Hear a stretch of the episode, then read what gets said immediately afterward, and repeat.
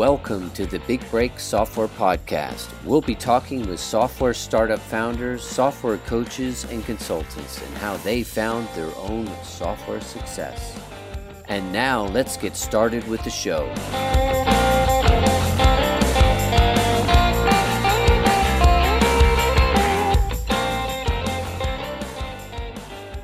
Hi, everyone. This is Jordy Wardman here, host of the Big Break Software Podcast, where I talk to top leaders in the software field like Seth Godin, Andrew Warner of Mixergy, and many more. This is a show where we talk to proven founders about their 0 to 30,000 MRR journey and beyond. Today's episode is brought to you by OneStop.io. We have 45 developers waiting to take your idea to fruition. If you want a reliable full stack development team with top talent that costs half as much as in house developers, and you know you can trust your SaaS or mobile app with us, We'll give you the first 30 days no risk, and we guarantee being on time and on budget, or we finish the project at no extra cost. Contact us at onestop.fm. We'll talk about your SaaS MVP project today. Today, I have Chris Deigel, who is a growth architect and strategic advisor with over 20 years' experience in M&A, business development, digital marketing, direct response marketing, and affiliate program development and management. He's known for his consistent success in scaling companies quickly we're going to talk about his experience in, in increasing the value of your company as you're getting ready to sell it and, and how to scale quickly. How are you today, Chris? Fantastic. Thank you so much for the opportunity, Jordy. Pleasure. Okay, so let's get into maybe just a, a, bit about your background. How did you how did you get to where you are now? You said 20 years of experience. We obviously don't need to go back that far, but just sure. give it a quick sort of rundown on your background and what you're doing. I guess always been wired entrepreneurially. Recognized that in the fifth grade when I was arbitraging candy bars from my locker. Yeah. And that kind of uh, opened my eyes to what's possible with creative thought when it came to business. And when I was in my 20s, I was living in St. Thomas in the Virgin Islands running a restaurant and thought I wanted to go to Silicon Valley and learn something about technology. Happened to be in Silicon Valley at a great time with the um, Web 1.0, I guess, run up. And uh, this is sort of like the dot com boom? You're talking about late nineties? Yep. Okay. Yep. All right. Perfect. So, it really opened my eyes to the concept of rapid scale. There was a lot of that happening in the space at the time, and uh, ever since then, I've been a student of the mechanisms of how do you scale companies quickly, make the growth easy, and keep everybody sane in the process. Because I've been in a lot of organizations where uh, rapid growth has resulted in like just extreme chaos, and that's not nobody wins in that environment. Right. So right, it's not conducive to growth, eh? no, yeah. uh, you can grow, but you'll fall just as quickly. Yeah, yeah. Um, so you know, for the past twenty years, that's kind of been my focus is refining my. I call it the new way is my my methodology. Uh, so we're finding the new way with scaling companies, but making sure that, that that scale isn't just for the sake of more money. Lao Tzu has a quote, and that quote is, "When the cup is full, stop pouring." Well, I help those owners of the companies figure out how do I know my cup is full. So that's kind of our target when we scale, and um, been able to take many companies from seven figures to nine figures. Uh, most of my experience recently has been working with taking companies from uh, seven to eight really quickly, or eight to nine within 36 months. Really? Okay, that's impressive. Okay, so that's great. So tell tell me a bit. It's it like walk me through your typical sort of uh, relationship with a new client. Let's say you know you and I are actually going to speak after this call about taking me on, right? So sure. Um, just recently hit six figures a month. So you know, just on the small end of seven figures what would be the first thing that you do to look at my business like and, and take me through sort of your methodology sure so I, my new way, my, my methodology, it's got some elements of a, a, operating system for businesses that I like a lot. It's called Entrepreneurial okay. Operating System. Shout yeah. out to, to Gino that, Wickman in the in the gang. Gino and the gang, yeah. yeah. Um, one of the things that I like to do with uh, potential clients is uh, very similar to tracking with what EOS does, and that's what makes you tick? What are your core values? Why is this important to you? Because I'm much more interested in working with people that I like and that I think I'm going to benefit from, not just financially, but also from the relationship, from uh, their perspective on life, and that sort of thing. So the first thing we do is figure out what's the core values of your organization, because that I've found it becomes a filter for everything else that we do related to the financial and the fiscal side of the business when it comes to the hiring, when it comes to what our perception or, or perspective is uh, with clients and customers. um, how we communicate to each other internally. Uh, so that's kind of like the first filter that I run a company through. And then from there, as I mentioned that quote from Lao Tzu, I, th- I think it's very important. Where are we going? Right? I know Yeah. a lot of, if I ask most entrepreneurs, like, what's the goal? The answer is more. That's Yeah. not a game you can win, right? Like, that's, uh, and I'm like, at some point, the, the nut is covered, the bills are paid. So the ambition of just acquisition of capital becomes hollow. And Yeah. plenty of people, that's their pursuit, and God bless them, like, I go for it. However, as I mentioned earlier, I would much rather be involved in endeavors that uh, have a bit more meaning than just the pursuit of money, the paper chase, Right. right? So once we get that goal figured out, it becomes a, a function of math, if or, or maths, as they might say in Bermuda or Australia. Uh, It's it's really okay. We want to go here. We're here today. When do we want to get there? Okay, great. Let's start working our way backwards, and um, it becomes very formulaic. Uh, there's it's usually a function of traffic, the bandwidth for the leaders of the company, and then infrastructure. And I mean infrastructure as far as technology, human resources, access to investment capital, whatever those those things might be. And from there, I've just got a, a process where we kind of figure out if you uh, I don't know if you're old school or you uh, an audiophile. They, you they've got these um, equalizers. Like, kind of- yeah, yeah, totally. Yeah, tweaking the equalizers. That's a good analogy. exactly what I do. So I come Yeah. into a company and I help the leadership or the owners kind of tweak. Do we want more of this, more of that? And uh, usually, uh, what I've found is that most entrepreneurs they pursue their endeavor with brute force and sheer ignorance. There's no real planning. It's not something that most uh, visionaries they don't like to plan. I've found they just want to get in there and roll up sleeves and start grinding it out. That's an okay mo maybe to get things off the ground, but at some point we need to have more intelligent design into the trajectory of the business than just working 15 hour days and whatever the case might be. So Yeah. um, that's my methodology usually. Okay, so how much of you of would you consider yourself like an EOS implementer, or are you mostly you just like the sort of framework that EOS uses, the you know the using the L10, you know the structure, I guess, the L10 Yeah. meetings and all that. So I just got off the phone with EOS yesterday. They're going through some rapid growth and they're franchising their model. And they said, Chris, no, no, you can't say you're an EOS implementer unless you buy it. okay, good, okay. So to answer your question, Yeah. legally, no, I'm not an EOS implementer. Yeah. However, uh, most of my peers and my clients, uh, they lean on me. I've, I've been doing, I think, probably at this point, well over two dozen EOS implementations in entrepreneurial businesses over the past Yeah. seven years. Um, Okay. Fascinated with the results that, that we're able to get with, with operating systems within the business. But there's some areas where EOS, and um, not to disparage Gino or what they've done, but there's some areas where consistently I've found that my clients didn't necessarily get 100% of the result that I wanted them to get. And some of those might be like process documentation. Most of my clients are very savvy when it comes to the marketing and the sales processes. So there's, um, we tend to dive in a little deeper into the marketing strategy than EOS does. So it's a combination of what I do is maybe a combination of some EOS framework. Uh, the guys at digitalmarketer.com have a framework called Scalable OS. And then Verne Harnish with Rockefeller Habits or Scaling Up.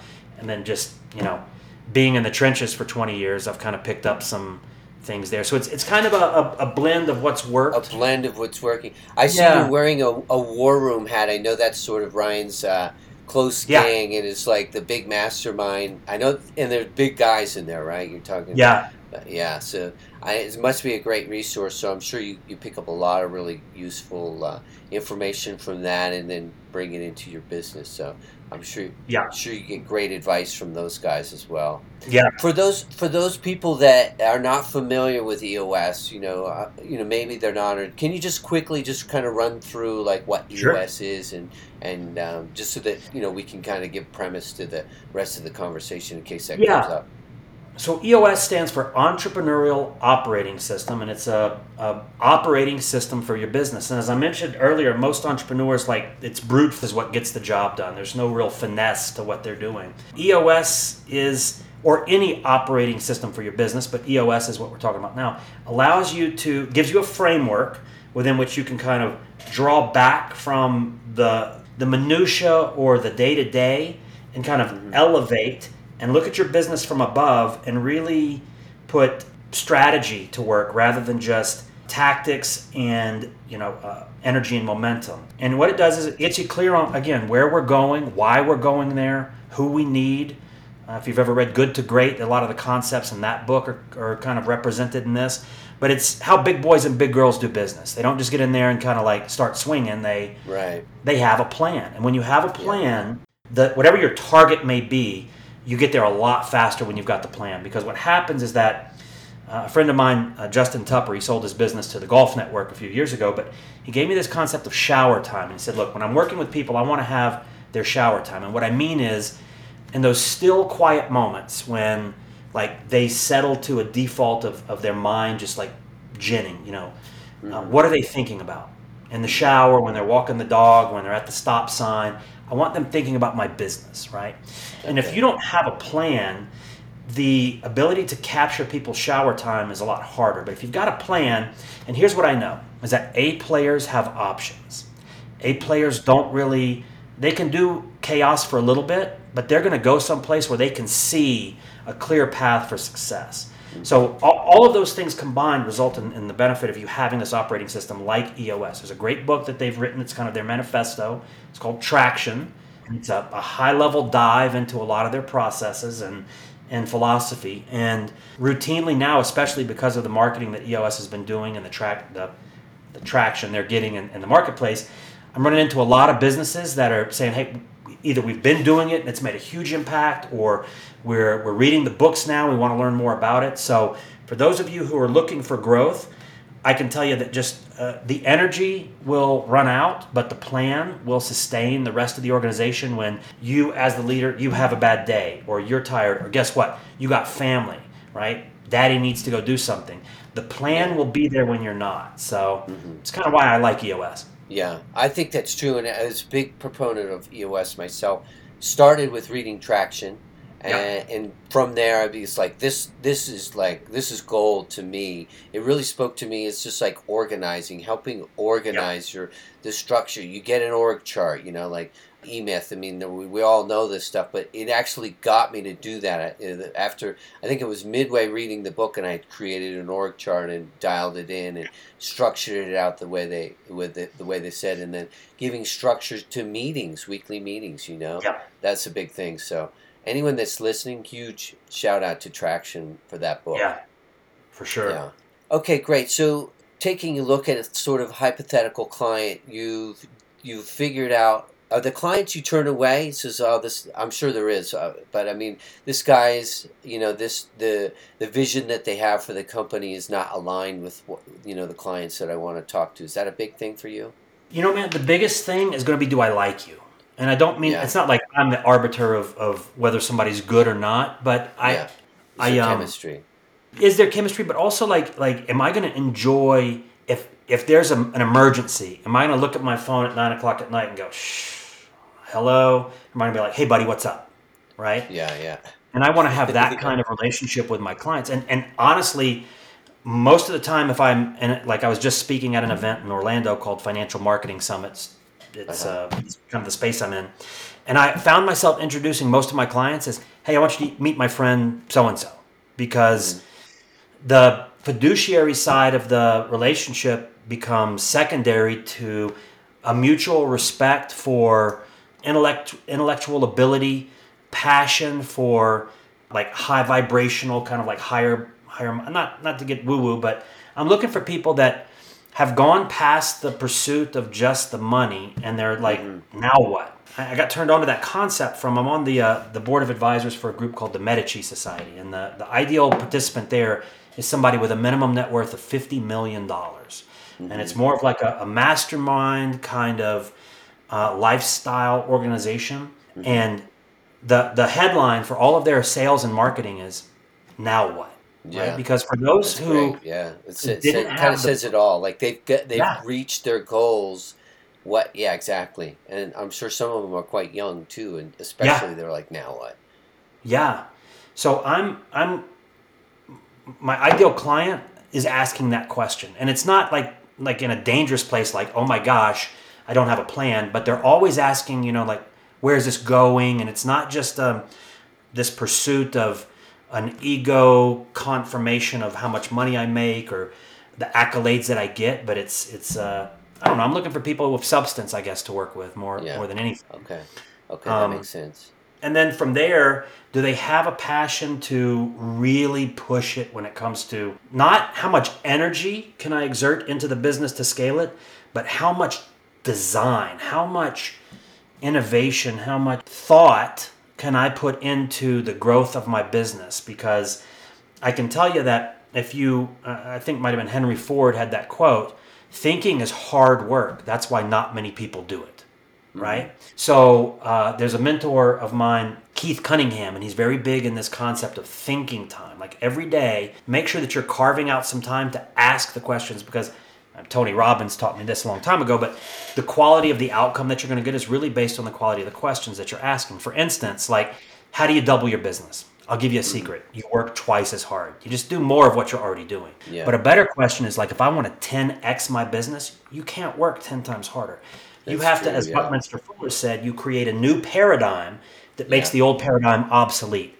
That's exciting. That's what that's a breakthrough that I facilitate with my clients is what's that new paradigm that allows you to really take it from doubling the business to oh my gosh dude we're going to do 8x 10x 15 20x whatever in you know a, a time frame that is unreasonable to the rest of the world like that's right. So, that's what i'm looking like, it, are you saying like so? It's for you to do 10x is like 36 months is sort of realistic. Would you say for your for most of your clients, or Yeah, do you look at a business and say? I I just don't see it, or do, I mean, can you look at any business, provided Yeah. they've got some cash flow, and they can, you could say, okay, you you would basically be a strategy, like a, an advisor that says, okay, we need to think about 10x. You know, can could you do that with any business really, or are there certain businesses that it's much easier? So the easiest businesses, if if you've gotten to seven figures in revenue, that tells me that that there's market viability. The market has confirmed that you have something worth worth selling and that they're interested in buying. And I know that again, it's a function of going to traffic, infrastructure. Like, do you have the right people in the right seats and, and that sort of thing? And really, the, the marketing and sales process that you're doing, I'm, I'm an expert at that. I know where people are leaving money on the table. So, Yeah. if you've got the market conf- the viability uh, from the market that you can do that, yeah, hell yeah. Because here's the thing: I'm not going to tell you what to do. I'm gonna, um, but I'm going to help you make sure that you're asking the right questions. Because even Jordy, with your business that you've got now, if you and I never spoke again, if you just asked yourself on a daily basis when you're surfing, when you're walking the dog, when you're with the kids, whatever, how do I 10x what I'm doing quick? Just by Yeah. asking that question, the mind is going to pursue an answer, right? In your subconscious, when you're sleeping, when you're actively looking for answers, when you it's going to be something and guess what? Maybe you don't come up with the answer to 10x. Maybe you come up with the answer of, "Oh shoot, if we did that, if we had that tweak, wow, that would really transform the business." It's just asking those questions forces you to Think um, in a different way. yeah, dude. Yeah. Yeah. And that's the answer. So- that's how you 10x. Can you give some examples, like of some businesses where you did that and you some? I mean, they can. You don't have to use names or anything like Sure. that, but it's, it's use you know because it's a bit. You know, it's one thing to say I can do this, but what are some examples of of, of and time frames? Yeah. So it's very predictable. Here's what happened. People say, you know, I heard good things, or my buddy said that you helped this business, or we want to scale, whatever the case might be. And you're gonna ask, you're gonna, I'm gonna ask well, where do you want to go? Like, what, what's the goals with your business? And here's what I can tell you consistently: even if you're a big thinker, you're not thinking as big. You're not thinking big enough. And mm-hmm. I'm, it's no judgment. It's just I've seen it over and over again. Entrepreneurs are like, well, we want to double the business. And I know that they're capable of doing more, but for whatever reason, we all we all need somebody to say, "Can we go bigger?"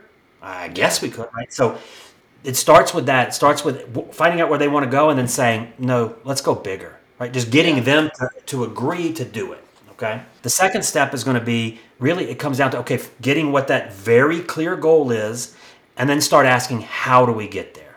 Yeah, Right? Oh shit! I guess we'd have to we'd have to do this, and we'd need this role, and we'd need to probably do this and that. So it the the mechanics, the mechanisms are different for every business, but the framework is always the same. Where do you want to go? Okay, you're not thinking big enough, and no entrepreneur likes to hear that because we all see ourselves as you know, I'm, you know, I'm, I'm forging my own way and I'm the tip of the spear and, you know, I'm thinking I'm, I'm better than these people who have a job or who have a, you know, a traditional business. I'm an entrepreneur. So they don't like hearing that. So I find that that, that challenging their bias on what they think is big or a, a sexy goal, because all no entrepreneur wants to go, yeah, I want to make 10% more. Most entrepreneurs are like, I want to shoot, I want to be Elon yeah. Musk or whatever yeah. in my industry. Yeah. Let's go to Mars. So but yeah, it's pretty typical. And usually it results in them doing more of what's working, getting clear on what's not. Because I, I guarantee you this, Jordy, for the people listening, go ahead. Well, I was just going to interject. How do you tell what's working? I mean, so you're like going into finances, or is this some? You think that the entrepreneurs know what's working, or some? Because sometimes maybe they don't know. Or I have a battery of questions. Okay. Yeah, I have a battery of questions that kind of when we get started, I start asking a, a very specific questions. And what I'm looking for, to borrow Frank Kern's lexicon, it's glaringly obvious opportunities. And I'll give you a perfect example. Okay. I used to run business development for the guys at Digital Marketer back when Digital Marketer was getting started. And it was yeah. Very entrepreneurial environment and it was, you know, shooting from the hip. And there used to be this thing where somebody would come up with a great idea and they'd say, wow. And somebody would say, wait a minute, we tried that before. Let's take a look at the results and the results were great. And there was this comment that kept going around the office. It worked so well, we never did it again. Right? It was yeah. a joke. But what, yeah, yeah. what the what the idea is, and again to borrow from Frank Kern, most entrepreneurs are looking for scale, scale, scale, scale, scale. And what I do is I come in and I help them stabilize what's working, right? Mm-hmm. Don't let's don't let's don't worry about scale today. Let's stabilize, which means an evaluation of what's working. What I'm going to do is I'm going to ask you. Let's take a look at the last 12 months. What there's going to be some outliers usually, like a really good month or a really yeah. bad month. Yeah. And then, hey, let's take a look at that really good month. What did we do? Oh, well, we ran this promo. Okay. Are we still running that promo? No, we tried something else. Yeah. Maybe we okay. start with that marketing campaign being more evergreen or something. It's simple things like that that entrepreneurs, because they're the process is stabilize, optimize, expand. Most of them are okay. always focused on expansion and they're not they're not they're not building on a framework or a foundation that allows them to really get leverage. If that makes sense. Okay. So, so, that, those are the types of things it, we're looking for. It totally does. So if somebody that's listening and doesn't want to hire you and they want to yeah. go back through their business, where's the first place they can look? They go back through the finances. Is that what you're saying? So they go dig into QuickBooks and Xero, or where's the place that they can look to find that stuff? Yeah, that that's one of the things that I would do is I would look for um, last 12 months, did we have some outstanding months? And what made that month outstanding? Was okay. it something with the, the that was outside of our control, like I don't know, an, an election cycle or whatever? Usually it's not. Usually it's going to be something that the team was doing that resonated. It was a good match of message to market, right? Mm-hmm. So look for that and then then figure out how you did that and how can you repeat that because if you've done it once before that means you've already put like the effort into building uh, and so, so what i'm looking for typically it's not going to be hey we got this new great hire or you know well that was a bad month because everybody went on vacation that's not what i'm i'm looking for for elements the biggest levers in most businesses are going to be your marketing and sale yeah. right okay. because what a lot of us are doing is we're looking for generating new customers and then there's mm-hmm. churn because we're not paying attention on keeping customers. But here's what I know is that somebody that's already bought from me has a much higher like like 800% more likely to buy from me than a prospect that sees my marketing that has never bought from me before. So most businesses aren't looking they're not continuing to scratch the itch of their paying customers. Somebody that's pulled out their credit card, that's a vote of confidence. And if you're like, "Okay, great, we got you. Now let me focus on somebody else and let me just kind of like not worry too much about the paying people, huge mistake. Because those people are looking for they're looking for a, a, solution. And what you're doing, what you're offering, particularly in SaaS, do you have different levels? How robust can the software be? Can you align with a uh, a vendor or a service that will help maybe a different part of their business than you've already solved with the SaaS? Um, is there so? kind of these are high level, but start looking what else, who is my avatar, who's buying my stuff, what's a day in their life look like in business in particular, right? Like what are their biggest challenges? And this is kind of marketing 101, but most most entrepreneurs they don't do it. They think I've got the thing, I'm going to sell the thing, and I'm going to sell more of the thing, but they're not really understanding that now that somebody has bought my thing, I've got the opportunity to sell them a full life cycle of, you know, do I ref- do I have a relationship where, hi, this this accountant accounting firm specializes in uh, the nuance of a software business, right? As a result, let me introduce my paying clients to this accounting firm in exchange for some sort of a revenue share or a fee. Like this goes back to the affiliate stuff that I've done. I've, I've done collectively over the past 20 years probably a quarter of a billion dollars worth of affiliate transactions from thinking that way. What else do these Right. people need? Who can i align with? I don't need to be an accounting firm. I just need to be able to know that all of my clients have to pay taxes. Who's the best guy and gal that can help them make sure that their their strategy for tax mitigation is the best in this industry? They like with you they all need technical help. They all need resources to develop right? Mm-hmm. So can you align with other companies that are selling like Xero i don't know or, or somebody that might be some some vendor that has a high affinity in the software business. Can you align with them and say hey all your customers could be customers of ours. If they do business with if you can let them know that we're here to help them and they end up doing business with us we will you know we'll be a new revenue stream for you guys and you don't have to do anything right? You don't have Yeah. to go and market you just send a message to your existing customers so that's what most uh, i kind of rambled i guess but that's what most entrepreneurs are are missing It seems like affiliate management, since it's your specialty, I know a lot of SaaS companies they sort of overlook it, but it seems like that was one of the maybe one of the biggest levers to really be able to 10x your business, right? I mean, talk about like you know you find some huge partner and they've got a list of 500,000 of your of your perfect customer. You know, affiliate man. Do you find that that's like one of the sort of low hanging fruit that you that you look into right away? Yeah, and I'll tell you why. It's performance. It's 100% performance. If they send an email or they market on be- on your behalf and nothing happens, you don't pay them anything, right? Yeah. However, that for that individual that has aggregated or, or curated an audience of the eyeballs that you want to get in front of, for them to have that message, it's no big deal. It's very low cost, low energy for them to say, "Hey, audience, by the way, Jordy's doing some cool stuff. You might want to check it out." And it doesn't have people think, "Well, I don't want to." You know, you don't have to cram it down their throat. You do something like this. You say, "Hey, listen, I thought it would be helpful for my audience to hear this interview that I'm doing with Jordy." And it's it doesn't have to be a mark like just a thinly veiled marketing attempt. It can be Right. something where you're actually delivering value because your clients may that that audience may not know about or they may not have thought oh shoot why am i beating my head against the wall trying to hire developers and keep developers when they always want to go make more money someplace else? Let me just talk to jordy's team right? Like Yeah. they may not even be thinking that. So it doesn't have to be this you know dirty marketing thing. It can be delivering content that happens to be oh and by the way jordy's team has bandwidth Yeah. Right. Yeah.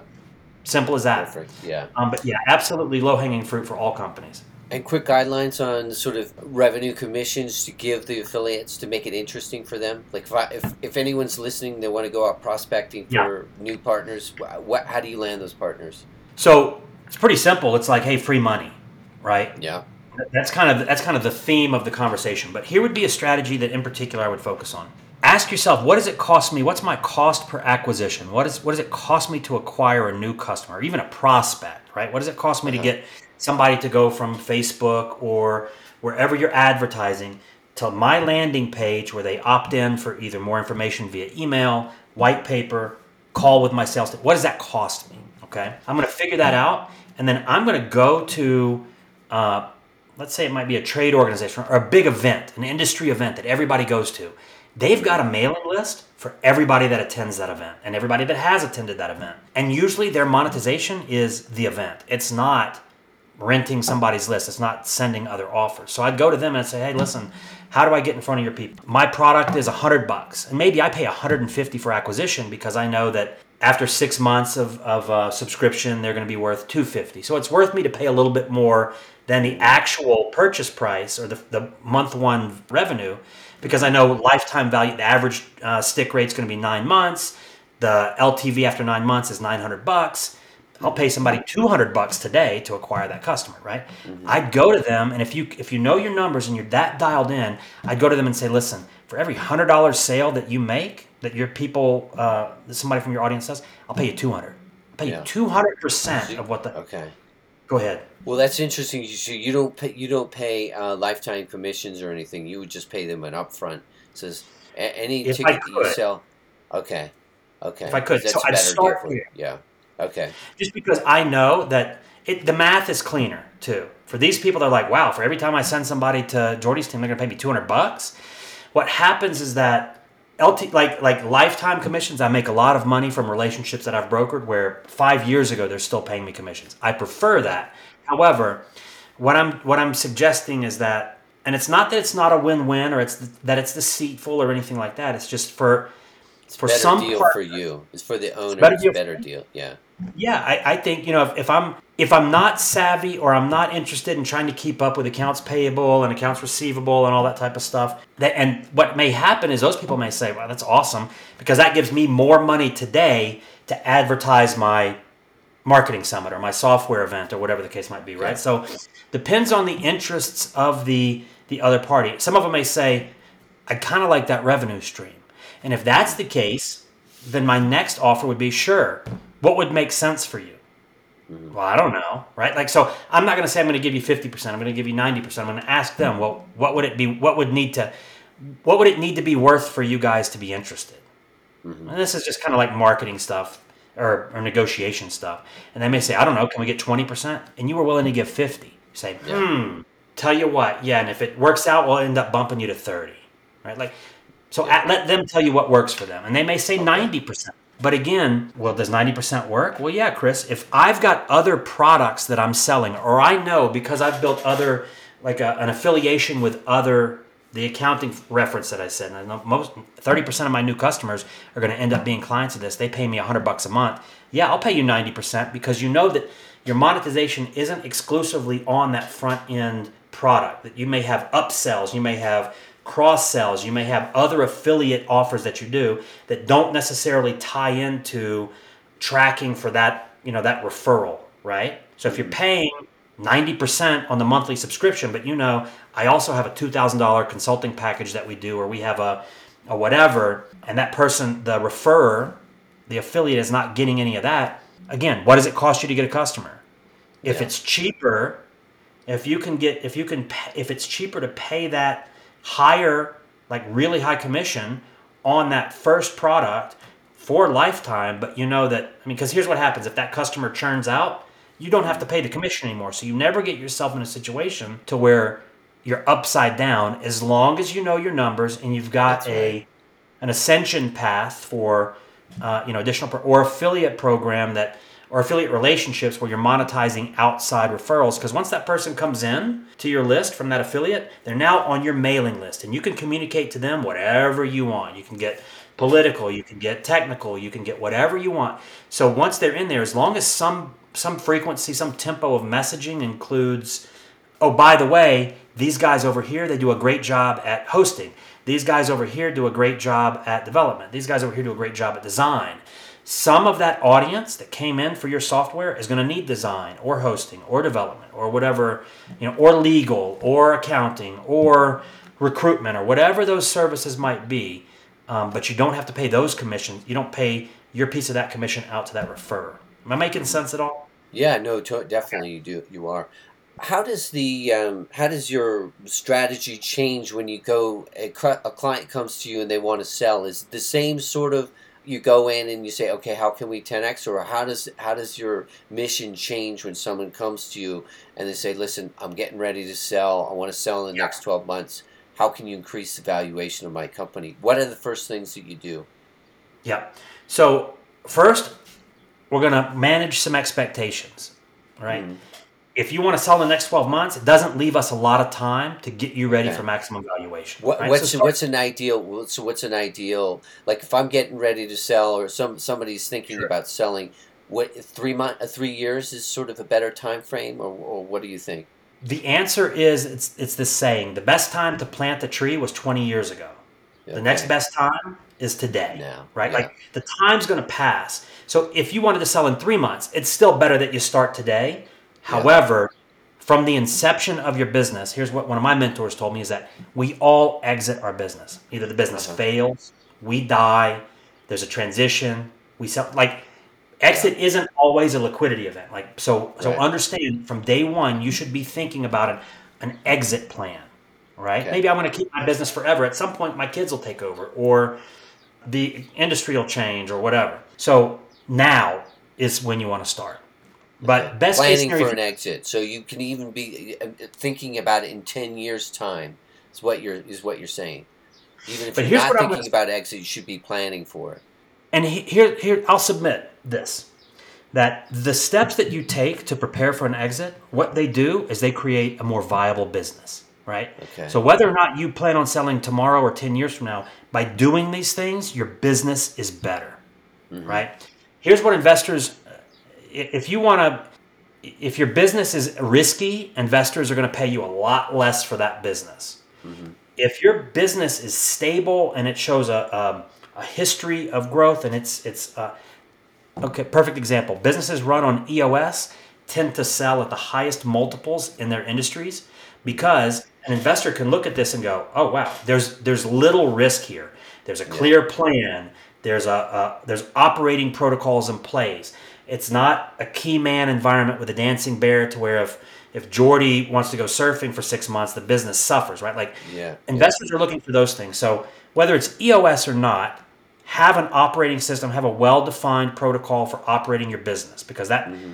if no investor ever knocks on your door, guess what? Your business is making more money, easier to run and more enjoyable for everybody involved because nobody's fighting fires, right? So Yeah.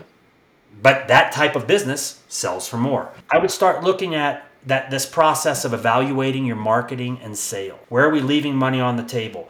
And I again that whole battery of questions I run you through, it's like, okay, you need to know your numbers, particularly on marketing and sales. What does it cost me to get somebody to land on my page? Okay. Mm-hmm. How many of those people take that action, whether that action is call in, whether that action is watch the video, buy the product, opt in to my newsletter, okay, from those people. Of those people, how many take the next action? Okay. So what I'm going to do is I'm going to start looking at how do I get more people to take that first action? Mm-hmm. Right? Okay. What conversion rate optimization, essentially. How, but if you don't know your numbers, you, that which is measured improves, right? Mm-hmm. If you if you don't know what your your opt-in rate is, you can't start to test things. Well, what if we what if we change the headline? What if we change the color? And those are some basic things. What if we add a video instead of just a you know long form copy? If you're not testing those things, you're not going to improve. But that's another area where I would start to tweak and test. It's not going to necessarily be some key hire that you make. It's not necessarily going to be. You don't even have to be that innovative. You just have to have a better marketing and sales machine than somebody who's extremely innovative. Because I know a lot of entrepreneurs who have fantastic products, but they don't know how to market and sell. And I look at their businesses because I've advised at this point probably 2,000 entrepreneurs on their M&A strategy. Mm-hmm. And they some of them have great stuff. And I was thinking, dude, if that would have been in my hands for the past 12 months, we would have 10x. Or, or not to be cliche, but it would. They just don't. They're they're missing out on the marketing and sales. that's where Yeah. that's where the heavy heavy hammers are. Okay. So Oh, those would be great. things that I Okay. your books need to be clean. You need to have.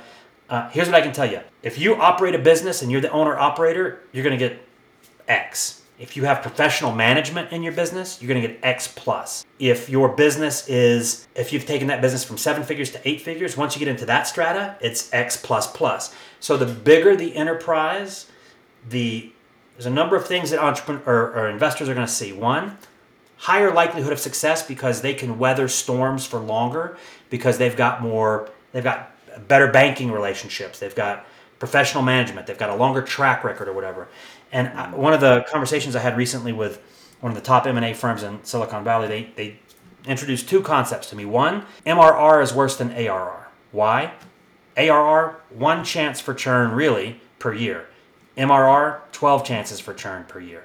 Whether that's credit card expired, they didn't update it, or whatever. Constant reminders of getting dinged on the card. So look at that. And secondly, Me- meaning convert from a monthly to an annual. Is that what you're saying? in their minds, Yeah. when they're valuing companies, that's more attractive because fewer churn opportunities and Okay. bigger chunks of money coming in on renewals, right? That makes sense. And well, Chris, my, my business thrives. My, my clients can't pay annual. We'll give them an option. And most companies do at this point. They have a discount for annual or whatever. That's right. The second thing is that these guys that are buying com- guys and gals who are buying companies, if it's just you're selling to another small business, it's different. Those who are deploying large amounts of capital, they don't necessarily care as much about your revenues as they care about growth opportunities, right? Growth growth is predictable when you have the operating system, when you have professional management, when you have a culture of optimization and split testing and those sorts of things. Those are all characteristics of a company that is poised for growth or will continue to grow. So those two things like think about, you know, are we a growth organization? Are we growth focused? Are we and it doesn't have to be again the brute force thing. Do we have a, are we following a plan for growth, right? It's not just are we are we working more hours than the other startup, than the other SaaS? That's not the key to Right. That makes sense. that's not what the investors are excited about. They're excited Yeah. about do you have a big boy or big girl plan in place for your business to grow? So Okay. those would be high level things that I do. Okay, Chris, I want to thank you so much for your time. We're getting close to the top of the hour that we agreed to speak, so I really appreciate your time. Anything that you can leave our listeners with before you leave the show? Two things. There's a bit of advice that have has been has been fed back to me from entrepreneurs that I've mentored over the years, and one of them it's it's corny, right? But it's watching the language that you use, and in particular, Yoda said it. There is no try. There's only do. Yeah. Start paying that. attention to when you're saying, "Well, we're going to try to do this this year. We're going to try to hit 100 million. We're going to try to hit a million. What happens if you just stop saying try? We're going to hit. It becomes this like uh, internal commitment. It's cra- and I, Right. It's simple, but just this weekend when I was speaking in Orlando, entre- three entrepreneurs came and said, "When you told me to stop trying and start doing, that was a, a pivotal moment in my business." So that's something simple. But second, pay attention to the questions, the the shit that's running through your head, the questions that you are asking yourself, and say, "Is that the best question?" It's not like, "How do I make sure that we pay rent this this month on the office?" It's how do we like that your brain will give you that answer well we just sell basically just enough to pay rent better question how do we 10x how do we become top of our industry how do we al- how do we get bought tomorrow for you know the highest multiple like ask those questions and you will come up with an answer if you don't ask those questions those those answers don't come up so head That's stuff great advice. cool man Yeah. thank you Thank you Good so much. Chris. Great advice. My pleasure And also, how can they reach you? Chris Um, Daigle, chrisdaigle.com. Is that is that chrisdaigle.com d-a-i-g-l-e my my everybody in the industry calls me dr daigle uh, d-o-c-t-o-r facebook uh, linkedin go to dr daigle Okay. you'll see me okay? Perfect. happy Okay. to connect All right, great. Thanks so much, Chris. you guys